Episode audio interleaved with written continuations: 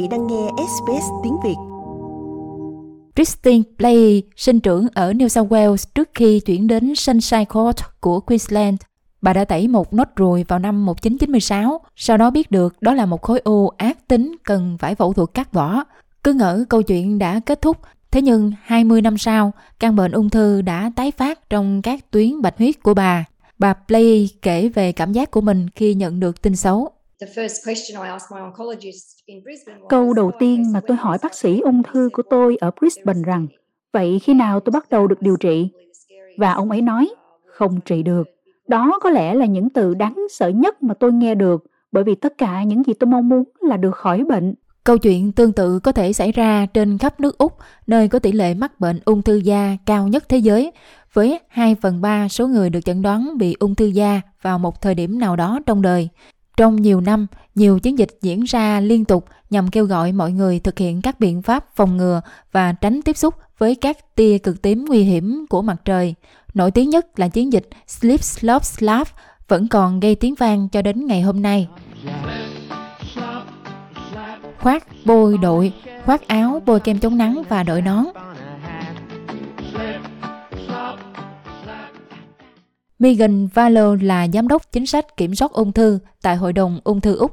Bà nói rằng có hai lời nhắc nhở quan trọng hơn đã được thêm vào chiến dịch năm một nghìn chín trăm tám mươi. Thông điệp Slip Slop Slap vẫn còn nguyên giá trị, nó vẫn chính xác và chúng tôi vừa thêm hai chi tiết nữa, đó là stick, tìm bóng râm và slide đeo kính râm.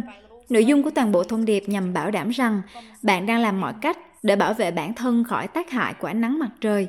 Vì vậy, hãy tìm bóng râm khi có sẵn, đeo kính râm để bảo vệ mắt bạn khỏi ánh sáng mặt trời, và sau đó bôi kem chống nắng vào phần da mà bạn không thể che chắn. Giáo sư Rachel Neale, đồng chủ tịch Hiệp hội Phòng chống ung thư da của Queensland, cho biết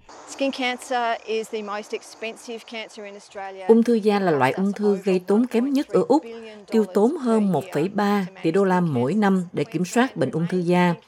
Queensland vẫn là thủ đô ung thư da của thế giới và của Úc. Tỷ lệ ung thư da của chúng tôi cao hơn khoảng bốn mươi phần trăm so với phần còn lại của Úc. Hàng năm, gần một nửa dân số Queensland tiếp xúc quá nhiều với ánh nắng mặt trời. Hiệp hội Phòng chống ung thư da Queensland đại diện cho một số nhóm, bao gồm chính phủ, trường đại học và các tổ chức thể thao. Hiệp hội này đã đặt ra các mục tiêu mới để đối phó với ung thư da và đang hướng tới mục tiêu khuyến khích ít nhất là một nửa dân số Queensland đội nón rộng vành vào năm hai không ba không. Chiến dịch muốn giảm hai mươi phần trăm số lượng trường hợp bị cháy nắng. Nếu đạt được những mục tiêu này thì sẽ giảm được năm phần trăm tỷ lệ ung thư da vào năm hai không ba không và hai mươi lăm phần trăm vào năm hai không năm không. Giáo sư Monica Zanda là đồng chủ tịch Hiệp hội Phòng ngừa ung thư da Queensland.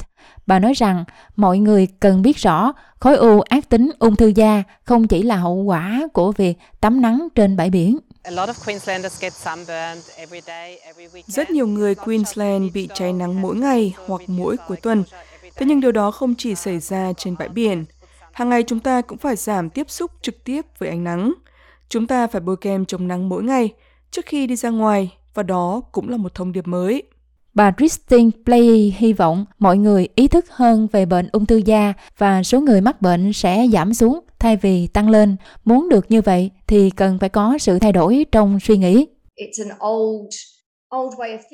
Thật cổ hủ, nếu nghĩ rằng khi bệnh ung thư da là cắt bỏ hoặc đốt khối u thì sẽ hết bệnh. Nhiều người không nhận ra rằng đó là căn bệnh ung thư chết người và nó giết chết nhiều người hơn cả tai nạn xe hơi. Đó là một thông điệp cần được hiểu rõ khi Hội đồng Ung thư Úc dự đoán tỷ lệ ung thư da sẽ gia tăng trong vài thập niên tới. Quý vị muốn nghe những câu chuyện tương tự có trên Apple Podcast, Google Podcast, Spotify hoặc tải về để nghe bất cứ lúc nào.